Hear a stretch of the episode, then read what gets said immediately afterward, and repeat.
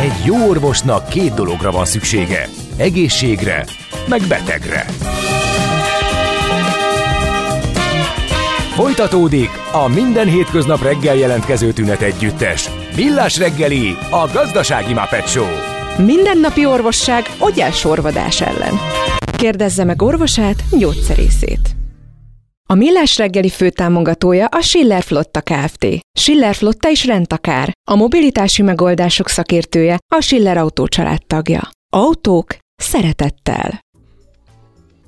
Folytatódik a Millás reggeli. Jó reggelt kívánunk, ismét itt vagyunk, illetve továbbra is itt vagyunk Kántor Endrével. És Ács Gáborral. Január 30-a van, 8 óra 9 perc, ez a Rádió Café és a Millás reggeli. Még egy kis javítás, az, amit mondtunk, ez a bizonyos Zsigmondi kártya, amelyel a budapesti fürdőket a budapestiek, ha ezt igénylik, kiváltják, kedvezménnyel látogathatják. A korlát az nem napokra vonatkozik, hanem időbeli korlát van, tehát négy óra tehát négy a órát max, lehet de ez is csak a, leg, a leg, hát a külföldiek körében Egy nap csak az egyiket lehet, egyiket csak az egy nap lehet felhasználni Igen. a Rudasa Gellért és a Széchenyi fürdő valamelyikében és akkor úgy kedvezményesen lehet bejutni budapestiek számára. Egyébként én meg már nem is minősülök annak, úgyhogy ennyi.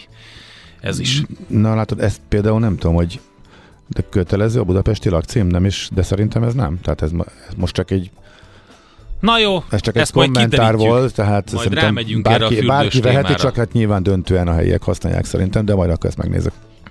Most viszont adóvilág rovatunk következik. Nézd meg egy ország adózását, és megtudod, kik lakják. Adóvilág. A millás reggeli rendhagyó utazási magazinja. Történelem, gazdaság, adózás, politika. Adóvilág. A pénz beszél, mi csak odafigyelünk rá.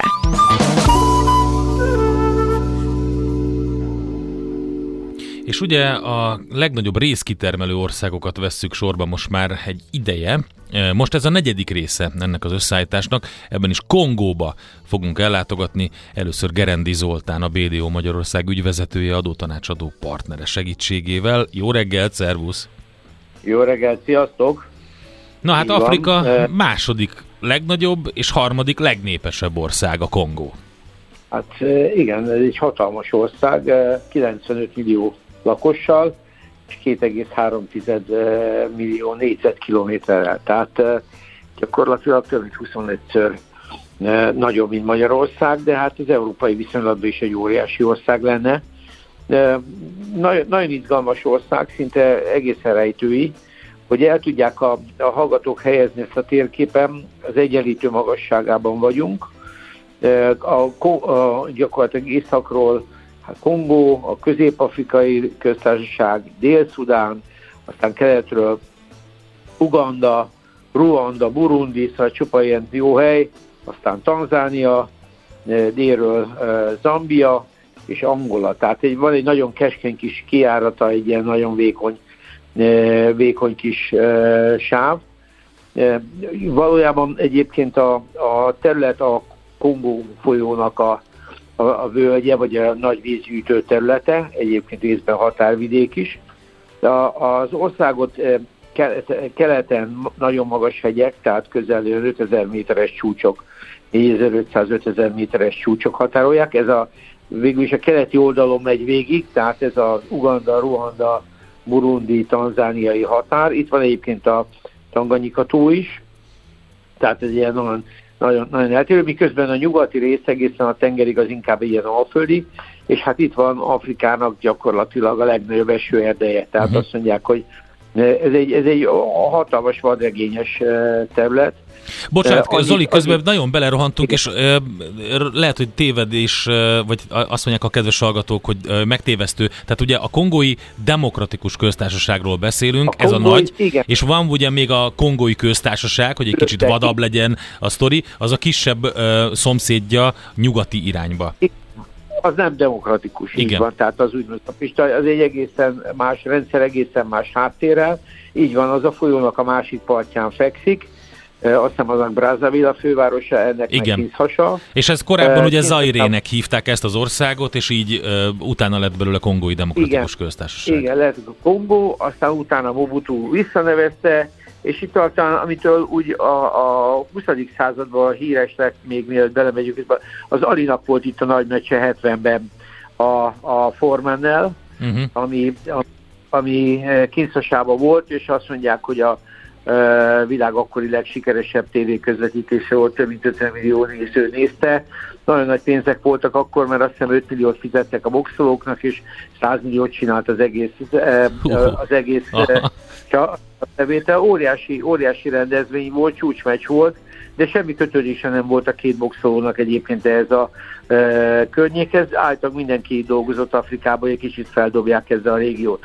Tehát most a története egyébként, tehát, tehát Kongó az egy bányaország, de egyébként uh, elképesztő adottságai vannak, mert a, a, a, a területei alapján akár 2 milliárd ember tudna ellátni élelmiszerrel, tehát miközben 10%-át használják a mostani mezőgazdasági területeinek. Tehát egy ilyen elképesztő hely, amit, amit látni kell, hogy mi ma részről fogunk elsődlegesen beszélni és bányászatról, de, de itt sok minden van. Tehát itt van arany, gyémánt, a világ első számú kobalt kitermelője, és így tovább. Tehát a röviden a történelem annyi, hogy ez a bantu királyságoknak a helye, tehát ameddig ember ide nem tette a lábát, vagy fehér ember, addig itt a bantuk el voltak, és többfajta királyságot üzemeltettek, majd aztán megjelentek a portugálok, akik kereskedtek velük, de igazából nagy változást azt nem hozott.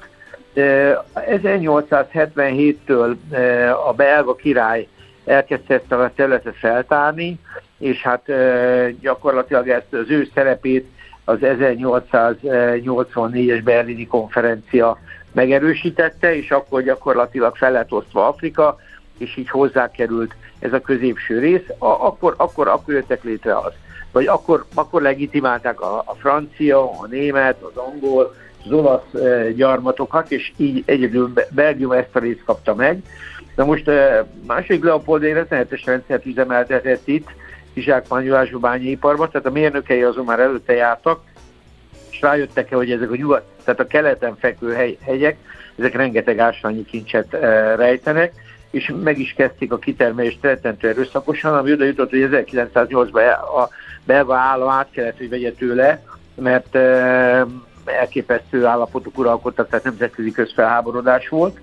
De aztán a belgák 1908-tól 1960-ig a, a 60-ban 60-ig gyarmatként kezelik, majd akkor jön a Lumumba, amit az utcáról ismerjük, aki egy ilyen baloldali politikus volt, aki, aki ezt a rendszert megtámadja, és, és hát kitör egy ilyen polgárháború, őt megölik, és jön Mobutu, aki 1965-97-ig viszi, mint katonai, katonai vezér, tehát egy ilyen katonai diktatúrát tart fönn.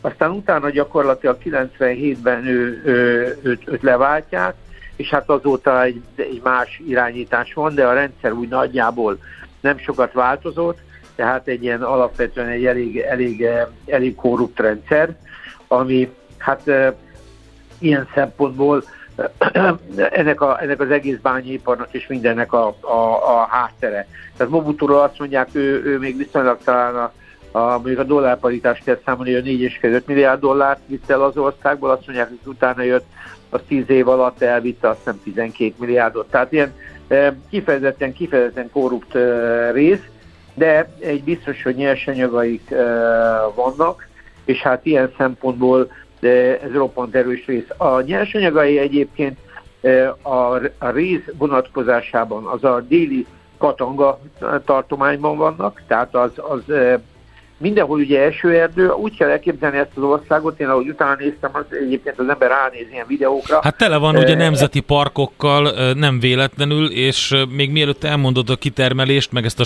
ugye ez, ez egy óriási probléma, nagyon nagy lehetőség, de közben egy óriási veszélyforrás egyben, mert nagyon nagy gondjuk van a, a környezeti problémákkal, erdőírtás, talajerózió, a, hát a, a, a vízszennyezés, és ez mind ugye a bányászattal függ össze.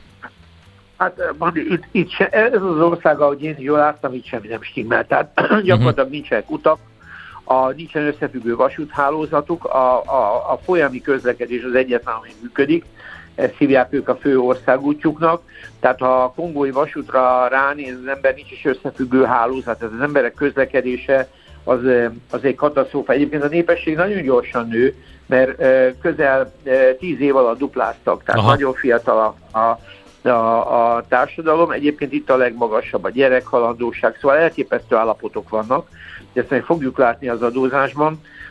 És ebből eredően egyébként a bányák működnek, de itt, itt, itt valójában az országnak, ugye egyik legszegényebb ország, tehát itt valójában nagyon nehéz környezetvédelmről beszélni, mert itt, itt egyszerűen jószerűen semmi nincs. Tehát itt szerintem ami működik az az, hogy a bányákat létrehozzák, és utána egyébként például a rezet, az Tanzánián keresztül Dar es Salaamba viszik a kínaiak. Tehát a legnagyobb bányát... Na, ezt jó, hogy kimondtad, mert már megadtuk Feledi Botonnak az alapot a China bashinghez, és hát ugye pont ez a probléma, hogy, hogy és e- ezt kritizálják nagyon sokan, hogy ezek azok az országok, ahol óriási tartalékok vannak nagyon sok szempontból. Érdemes egy kicsit mesterségesen alacsonyan tartani az életszínvonalat, egy kicsit az országot beszorítani, mindenféle háborúkat szítani, mert különben akkor nekünk olcsó lesz kibányászni például a rezet, és nem kell foglalkozni a környezetvédelemmel. Kicsit tudom, hogy populista voltam most, de azért, azért így ez összefoglalja azt, amit Afrikában sok helyen láttunk.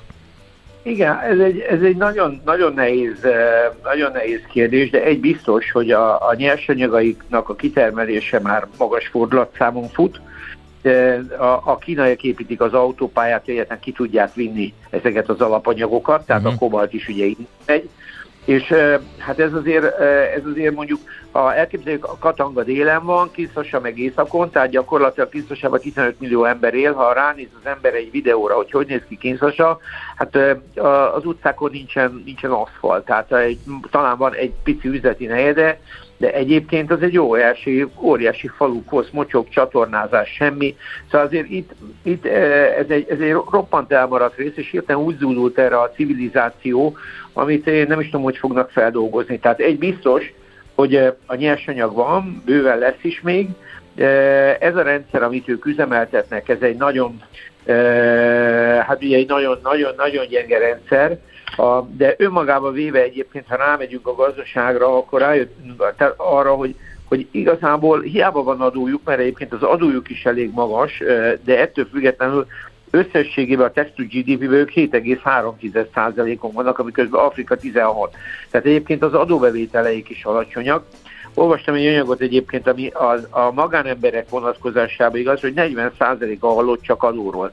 Tehát a 60%-a a népességnek nem hallott adóról, és kb. 8% fizet. Tehát eh, így azért el lehet képzelni, hogy ez hogy működik, de egyébként ez, ez azzal függ össze, hogy egyszerűen a kommunikációjuk nincs meg. Tehát egy ekkora országban az adminisztrációt, közlekedés hiányában elképesztően nehéz megoldani. A digitalizáció jelenthet nekik egy előrelépést, egyébként a telefon, mobiltelefon penetráció már egész jó, tehát majdnem majdnem, eh, majdnem száz százalékos, ahogy olvastam. Hát igen, mert ugye a, a, a, a, ők, ők, ők egy másik irányba fejlődtek, ugye még a klasszikus GSM mobil kommunikációval oldják meg a fizetést is, tehát teljesen, teljesen érdekes, hogy hogy működik, és, és azért nagyon szükséges, hogy mindenkinek legyen mobiltelefonja. Abszolút, szóval ez így néz ki, de egyébként az adóbehajtás szempontjából is egy kulcskérdés. Szóval uh, én úgy gondolom, hogy ez, ez egy ilyen rejtői környezet, tényleg. Szóval amit itt el tudunk képzelni, itt minden lehetséges, az ember elolvassa, hogy a teherautósok mit mondanak, Igen. hogy amikor viszik a rezet, akkor megtámadják őket, ugye készpénz van, szóval elképesztő, amit megy. De a lényeg az, hogy tehát az adórendszerük van nekik, tehát tényleg van, 18% az áfájuk, a társasági adójuk szerintem az, amit még legjobban be tudnak szedni, az 30 százalék. Itt nyilván az, hogy milyen áron viszik ki a, a, a rezet, az egy külön kérdés, de, de gyakorlatilag többökbe viszik már ki a rezet, tehát gyakorlatilag a feldolgozás és a kobalt is ilyen szempontból fel van dolgozva, uh-huh.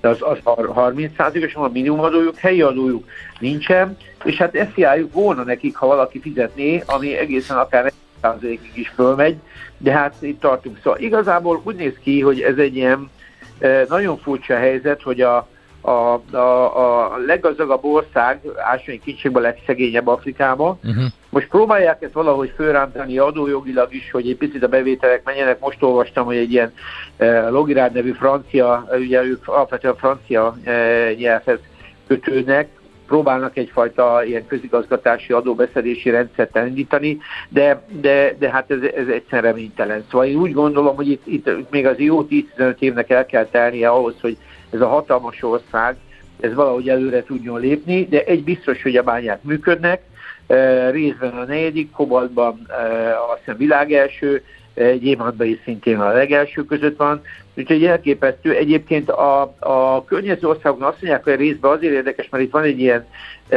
egy ilyen rézláncnak hívják, ilyen Copperbelt a neve, ami egyébként Zambiába is, itt a Zambia is, a Zambia a hatodik legnagyobb kitermelője a réznek, de itt ez a, ez a régió egyébként roppant gazdag. Másrészt meg érdekes, hogy a, ez a keleten fekvő hegyvonulat, ami közel 5000 méteres, a hegy másik oldalára olyan túl sokat nem hagyott. Tehát hm, eh, érdekes, hogy a bányák ezen az oldalon vannak, tehát Kongó ilyen szempontból roppant szerencsés. Szóval összességében ennyit akartam elmondani róla, tehát van adórendszere, elég, elég magas adókulcsokkal, valami elképesztően alacsony behajtással, egy olyan közigazgatással szerintem, ami, ami részben nem is létezik. Azt mondják, hogy az emberek létszámát is nagyon nehéz követni. Megítélni, persze. Nem, hát most gondolj bele, Magyarországon se tudták sokáig, hogy például pontosan hány kilométer vasútvonal van a, a MÁV nyilvántartásban, meg az, hogy hány e, alkalmazottjuk van, úgyhogy ha ez egy Kongóban teljesen elképzelhetetlen, hogy,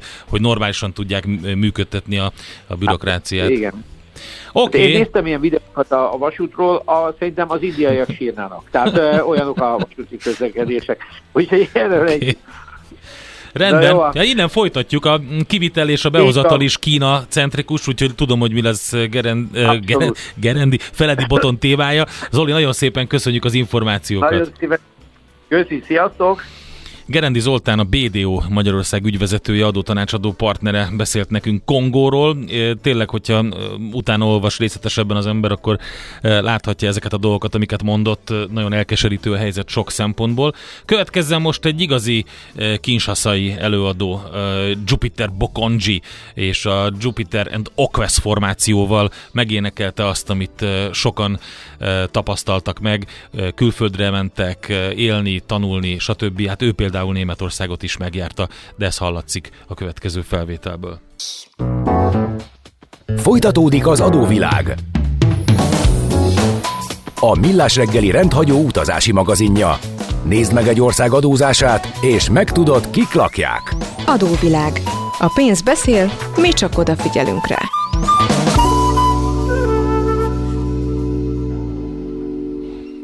Feledi Botont külpolitikai szakértő vonalban. Szervusz, jó reggelt! Sziasztok, jó reggelt kívánok!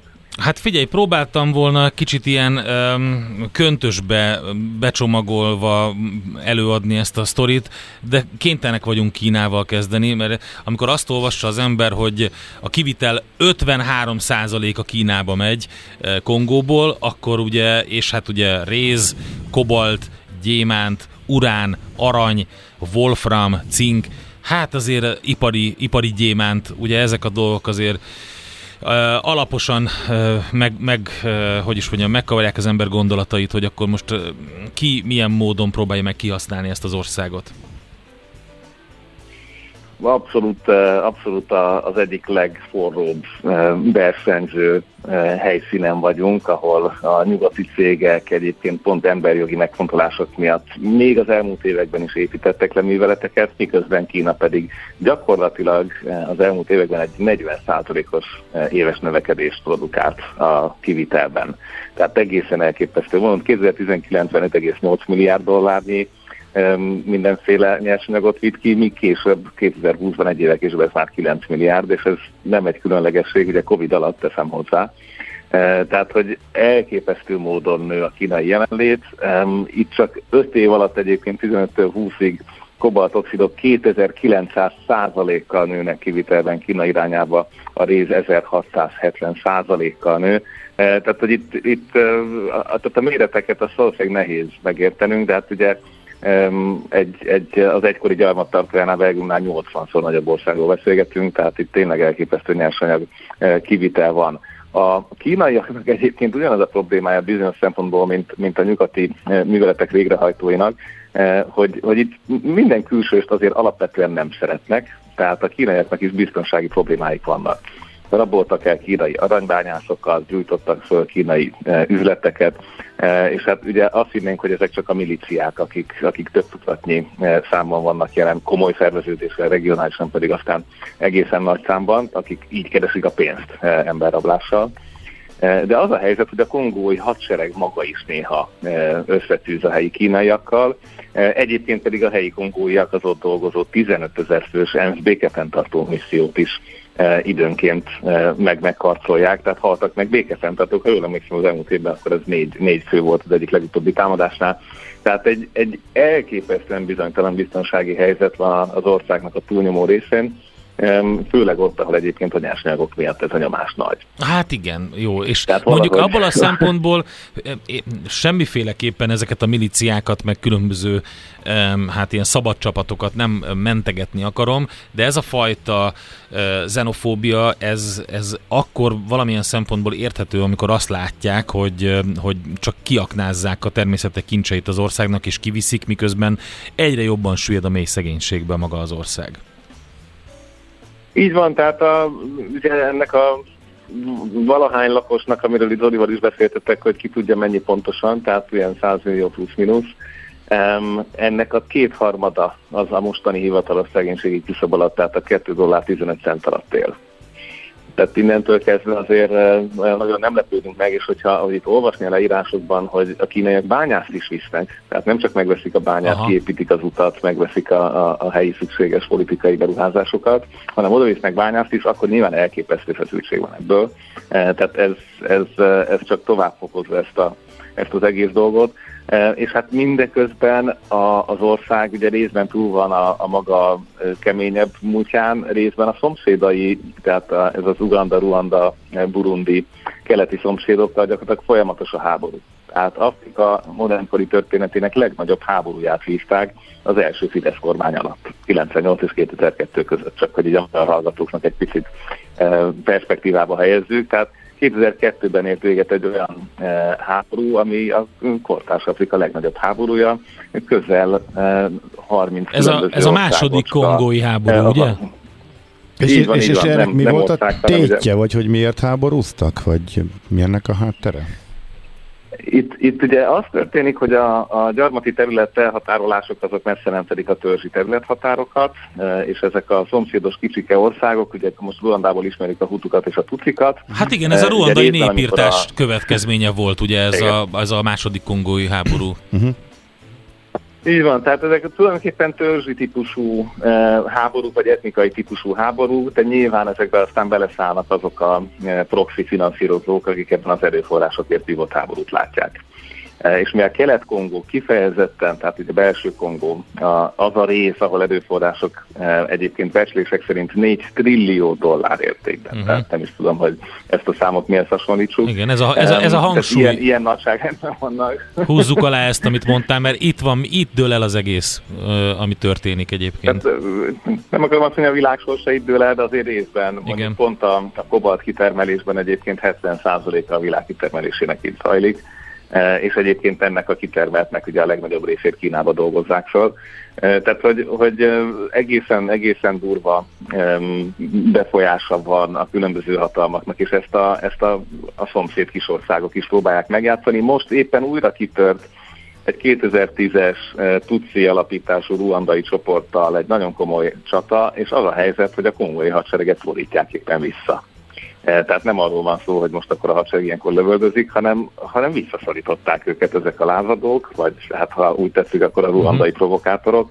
E, már maga Anthony Blinken, amerikai külügyminiszter is telefonálgatott, hogy, e, hogy jó lenne, hogyha itt a szomszédok egy kicsit visszavennének az agyarakból.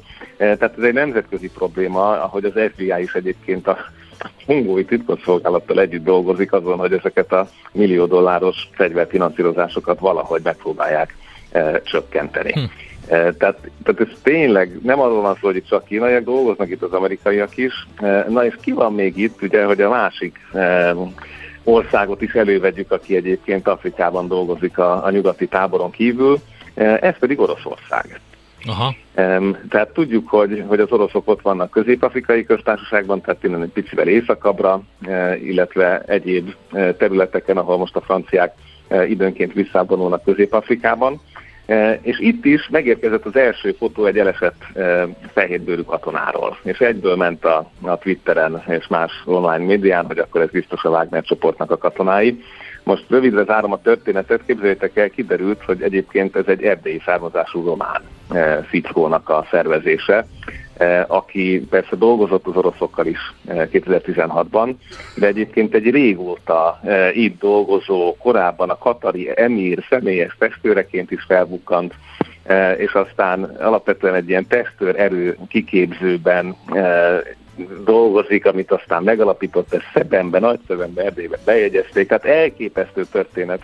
Ha, Akkor ha tényleg rejtői a sztori, ha hogy ne érdekelne, abszolút. Hát ez, ez, ez, ez, ez, ez tényleg... Rejtőjenővel abszolút igen, van. Igen. Na jó, figyelj, úgy, egy kérdés. Úgy, tehát ilyenek is feltehetőnek, mondjátok, igen. A nyugatiak miért vonultak vissza, vagy miért gondolták úgy, hogy átadják a terepet emberi igen. jogok alap, alapján? Ez, ez nem volt nekem egészen világos. Tehát ugye egyre inkább nő ez a nyomás az európai nyugat, nyugati cégeken, hogy azért, ahol e, egészen látványos emberjogi jogsértésekkel termelnek ki gyémántot, kobaltot, vagy varnak ruhát, vagy ragasztanak ja, kitőtalpat, uh-huh. Vietnám, ott, ott az fogyasztói nyomást is jelent már. És ugye ez mhm. az, ami kapott egy újabb um, ívet, amikor a um, kínaiak ugye kiderült, hogy a muszlim lakosságot is E, ilyen kényszermunkákra fogják, tehát már blokklánc alapú ellenőrzést vezetett be egyes helyekre az amerikai vámhivatal. Tehát ez egy, ez egy növekvő nyomás, és emiatt építenek le ilyen helyeken műveleteket. Nyilván nem jelenti azt, hogy teljesen kivonultak a piacról, csak ezt egy nehezebb dolognak tekintik. A kobalton kívül a többi dolgot lehet máshol is bányászni, csak hát ezzel átadják a legnagyobb teret. E, illetve hát amit Zoli is mondott, hogy egyszerűen az infrastruktúra hiányzik. Tehát amikor itt megjelentek a hírek, hogy egy falut lemészároltak, akkor napokig nem jutott oda a hivatalos erő, hogy egyébként valaki azt mondja, hogy igen vagy nem. Uh-huh. E, és ezzel viszont a, a szomszédos régiókban teljesen felszították a hangulatot, és aztán 3-tól 300-ig terjedt az áldozatok bemondott létszáma. Uh-huh. Tehát ezeket képzeljük el, hogy, hogy egyszerűen ez egy iszonyatosan nehéz terep, ahol a, hát múltkor is használtuk ezt a szép kifejezést, a stratégiai korrupcióval lehet megfelelő sebességgel haladni és bár ebben nem járatlanok azért eh, a Nyugat-Európában is jó néhány nagy multinacionális cég, de azért nehezett elvenni a versenyt a, a pénztárcájukat tekintve még mélyebb zsebben nyúkáló kínaiakkal. Baton, tök érdekes, hogy még arról egy szót sem beszéltünk, hogy itt ki kormányoz, vagy hogy ki uralkodik. Vannak-e pártok, mi az egész országnak a berendezkedése?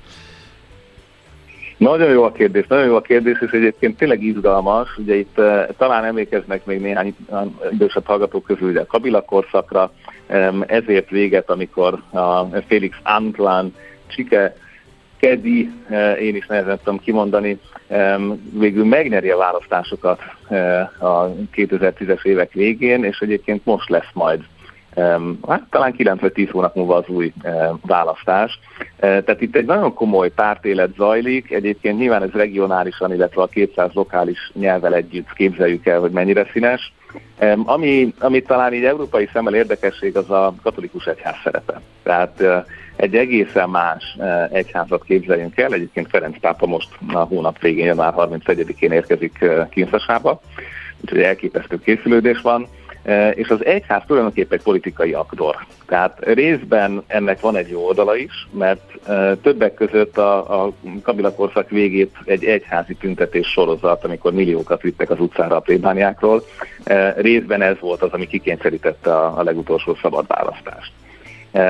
De ugye ugyanígy volt aztán a, a mostani kormányzattal szemben is, ugye itt az előző rezsimnek az embereit még évekkel később a kinevezése után tudta a mostani elnök kiszorítani. Ez zajlik. Egyébként ilyen szempontból a kínaiakkal kötött 2008-as bányászati szerződést is meg akarják újítani, és azt mondják, hogy nem fel, amit akkor aláírattak velük, uh-huh. tehát szeretnék, ha most újra aláírnák. Ebben lehet e, társadalmi igazságosság iránti igény, meg hát újraosztás iránti igény is. Um, úgyhogy 2020-ban a mostani kabinetfőnökét egyébként 20 év kényszermunkára ítélték, mint ízlelgessük ezt egy picit, de csak azért, hogy aztán két évvel később a legfelsőbb bíróság megsemmisítse az ítéletet és szabad lábra helyezzék. Tehát, hogy um, itt tényleg egész elképesztő méretű a, a korrupció, és um, ugye ehhez képest próbálják valahogy kormányozni az országot, amit, ami, hát ahogy látható, egyszerűen se pénz nincsen rá, se hivatalos, hogy mondjuk ez közigazgatás. Ennek megfelelően például, ha jól emlékszem, akkor a középiskolákig az iskolák 80%-át az egyház tartja el. Tehát egyszerűen nincs, tehát állami iskola, vagy, vagy állami egészségügy, erről alig-alig lehet beszélni. Tehát ezek azok, amik, amik egyházi vonalon futnak. Úgyhogy itt még egy ilyen, hát jóval, jóval más karakterebb államot kell elképzeljünk, mint amit Európában várnánk, és, és ebben a különböző frakciók a korábbi erős emberekhez képest jönnek-mennek, de azért tegyük hozzá, hogy a mostani elnök is a korábbi miniszterelnöknek a fia. Tehát nem arról van szó, hogy itt valaki a vidékről felharcolta magát, hanem hogy azt rengeteg afrikai országban Hát a politikai látunk. elit ugye dolgozik klasszikus módon. A Igazából egy kérdés marad az alapján, amit elmondtál, hogy, és főleg annak tükrében, hogy hamarosan kilenc hónap múlva választások jönnek, mi lehet itt a kimenetele ennek a játszmának? Tehát, hogy hogy azért én azt előrevetítem, hogy, hogy itt a választások előtt meg sűrűsödni fognak az ilyen esetek, amikor külön fegyveres összecsapások, konfliktusok, stb. Csak azért, hogy egy kicsit zavarosabb legyen a helyzet. Ez, tehát ha most ilyen éves távlatokban nézzük, az az izgalmas ellentét áll elő, hogy még Kína is elkezdte finanszírozni a kongói biztonsági erőket, vagy az ENSZ missziót. Tehát még az ENSZ BT-ben is pozitívan áll hozzá, pont azért, hogy a saját műveletei jobban működjenek. Tehát a, a, a nagy geopolitikai szereplők érdeke több stabilitás lenne Kongóban, miközben a, a szomszédai az ellentétes uh-huh. részén dolgoznak, pont azért, hogy be tudjanak harabdálni a területre. Itt nyilván azért, ha komolyan gondolják a nagyhatalmak, akkor van lehetőségük egy középtávú felépítkezésre. Nem véletlen, hogy megjelennek mondjuk akár Romániából szervezett zsoldos csoportok, és egyébként bolgár repülőgép szerelők, mert ugye szovjet gépeket szerelnek. Tehát, hogy minden is van. A, a másik oldalon belül pedig az, az országban van egy, egy um, olyan igény, hogy akkor tényleg végre megszervezik magukat, mert, mert a politikai éli tisztában van ezzel, de nagyon kevés olyan sikertörténetet látunk egyébként, ahol mag, magától a politikai elit képes egy mondjuk, hogy olyan önszerveződésre részben megtisztulásra, ami egyébként új utat jelenthetne. Tehát itt a legnagyobb remény az az, hogy talán pont a nagyhatalmi versenyzés egy picit um, kordába szorítja erőket. Hát, izgalmas a helyzet Kongóban. Nyilván ez előbb-utöbb, vagy tehát előbb, előbb nem fog megváltozni, inkább utóbb fog megváltozni. Annyira le, mindig annyira lehangoló, amikor azt Igen. halljuk, hogy egy töménytelen nyersanyag kincsel rendelkező országban semmi, de semmi a lakosság életszínvonalában nem szűrődik el, mert az irgalmatlan pénzek tűnnek el a Nagyjából sejtjük, hogy a zsebekbe, az alapján, a zsebekbe, a zsebekbe Gábor. Igen, igen, zsebekbe. igen. Engedjük Botondot el, köszönjük szépen Botond mindezt, innen folytatjuk jövő héten. Folytassuk, folytassuk ki, hát tényleg kemény, tehát még az oroszok is átvitték a közép-afrikai köztársaságból az ismert nagykövetőket, tehát látszik, hogy Moszkva, Peking és az Egyesült Államok is ráfordult az országra, érdemes majd róla újra beszélnünk. Köszönöm szépen. Mindenképpen, mi köszönjük, szervusz. Feledi Botont külpolitikai szakértővel is beszéltünk Kongóval kapcsolatban. Adóvilág. A Millás reggeli rendhagyó utazási magazinja hangzott el, ahol az adózáson és gazdaságon keresztül mutatjuk be, milyen is egy ország vagy régió. Adóvilág. A pénz beszél, mi csak odafigyelünk rá.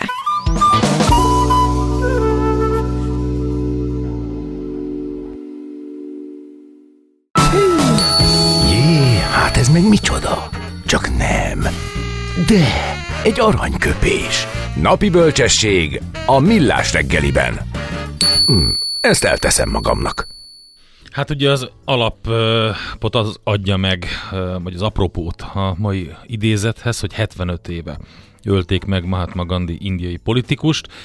Ő mondta egyszer, a különbség a között, amit megteszünk, és amire képesek lennénk, megváltoztathatná a világot.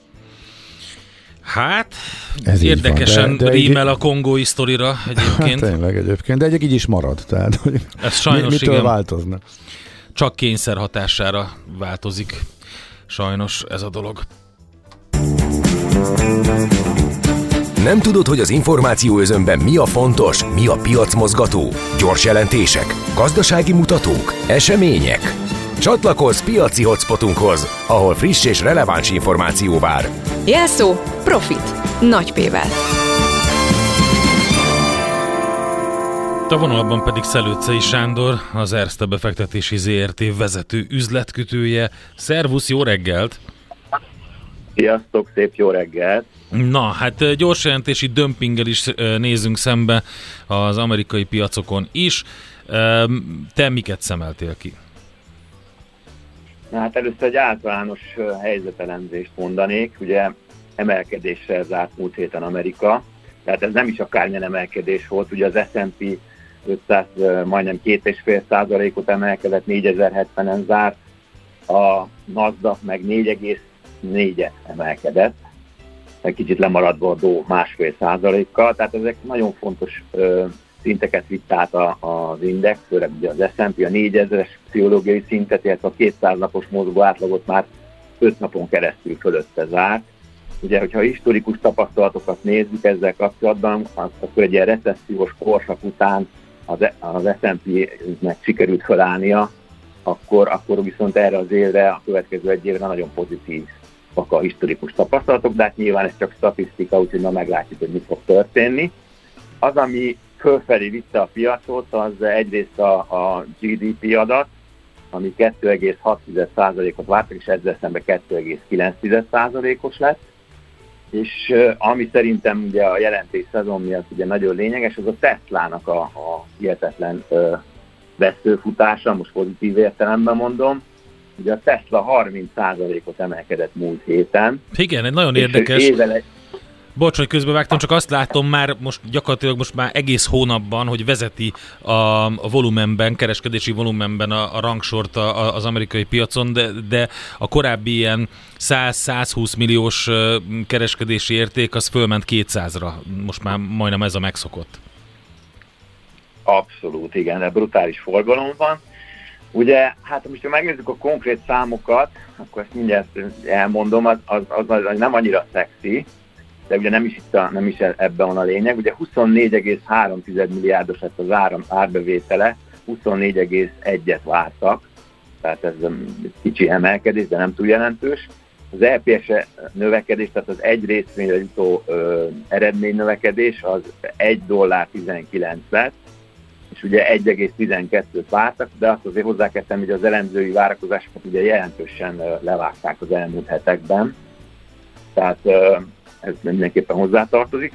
Az árbevétel év per év alapon 33%-kal nőtt, ugye az Elon Musknak van egy ilyen elvárás, hogy legalább 50%-kal kell, hogy növekedjen, többször is hangsúlyozta, de hát ugye ez nem jött össze, de még van egy hír, hogy a, a Cybertruck tudjátok, az a, az a truck, amit bennek bedobta igen. a üvegét. Hát igen, nem Ilyen sikerült a bemutató, na hát ez előfordul néha.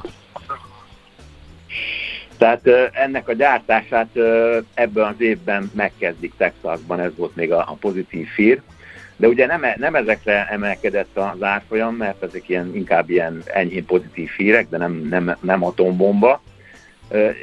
És akkor az Elon Musk csak fogta magát és bejelentette, hogy, hogy a, a, az, ár, az ár, ár csökkentés miatt a előjegyzett, tehát hogy a, a megrendelések a duplájára emelkedtek, és nem tudják egyszerűen a kapacitásot tartani ezzel a, ezzel a, a piramot. Hát most ez nyilván vagy igaz, vagy nem, de minden esetre a piac nagyon pozitívan reagált rá, és ugye hát arra számít az Elon Musk, hogy legalább két millió darabot fognak ebbe az évben eladni. Ugye ez, ez brutális növekedés lenne. Jó. Hát láttunk lenne. már olyat, hogy számított valamire Elon Musk, aztán Igen. nem teljesült. Láttunk már falompókot. Igen. Igen. Fűben nyuszít. Jó, mindegy, hát mindegy. Az a lényeg, hogy még meg tudja rángatni a piacokat ezzel.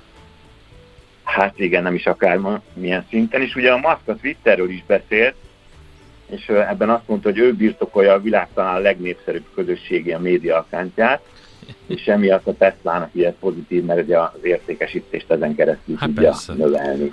Hát, okay. jó.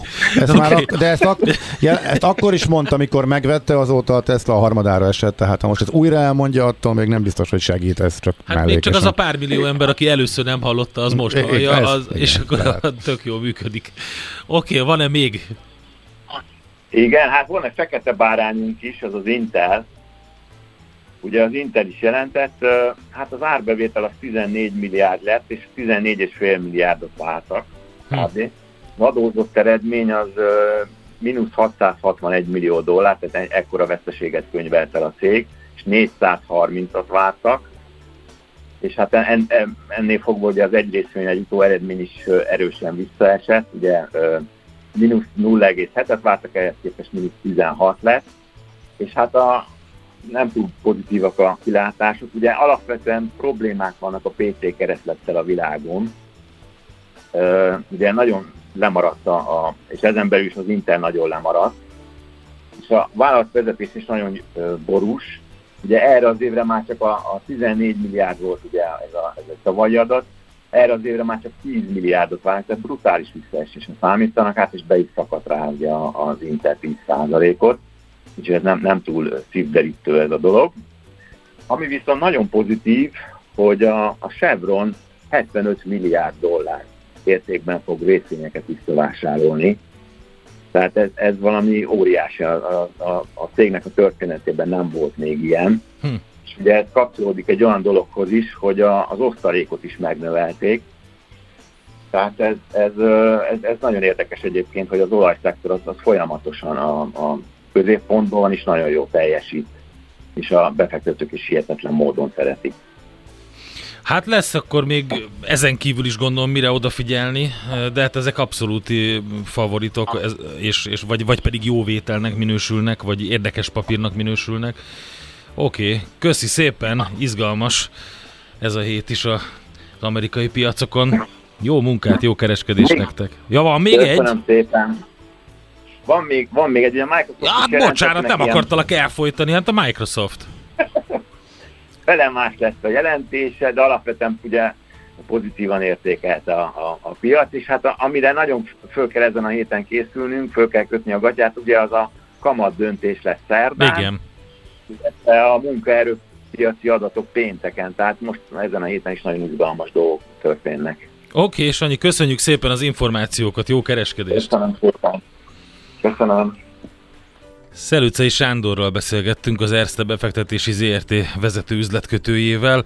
Elég sok érdekesség lesz a héten is, meg izgalmas jelentések voltak, amikről beszámolt. A Millás reggeli piaci hotspot rovata hangzott el. Azonnali és releváns információért csatlakozz piaci hotspotunkhoz. Jelszó Profit. Nagy P-vel.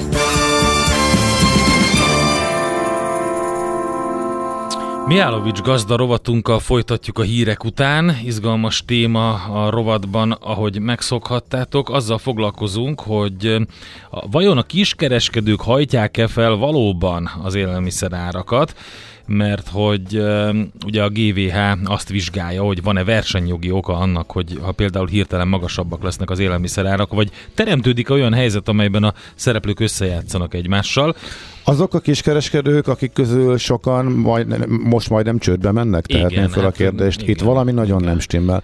Ennek tisztázására kérjük majd fel Raskó György, agrárközgazdászt, úgyhogy Aztán maradjatok velünk. Bringás Feri üzent nekünk egy nagyon jót. Jó reggelt, Kongó témához szeretnék egy dokumentumfilmet ajánlani, melynek címe Deadliest Roads, Congo River. Elképesztő képi világgal és filter nélkül mutatja be az ottani életkörülményeket. A legnagyobb videó megosztó csatornán is elérhető tehát a Deadliest Roads Congo River című dokumentumfilm. Nagyon szépen köszönjük, mert olyan plastikusan festette le mind Feledi Boton, mind Gerendi Zoltán a kongói helyzetet, hogy, hogy ezek után, főleg a gondolatébresztő beszélgetés után, ami adóvilág rovatunkban volt, az ember azért látni is akarja, hogy mi történik, úgyhogy köszönjük ezt a javaslatot.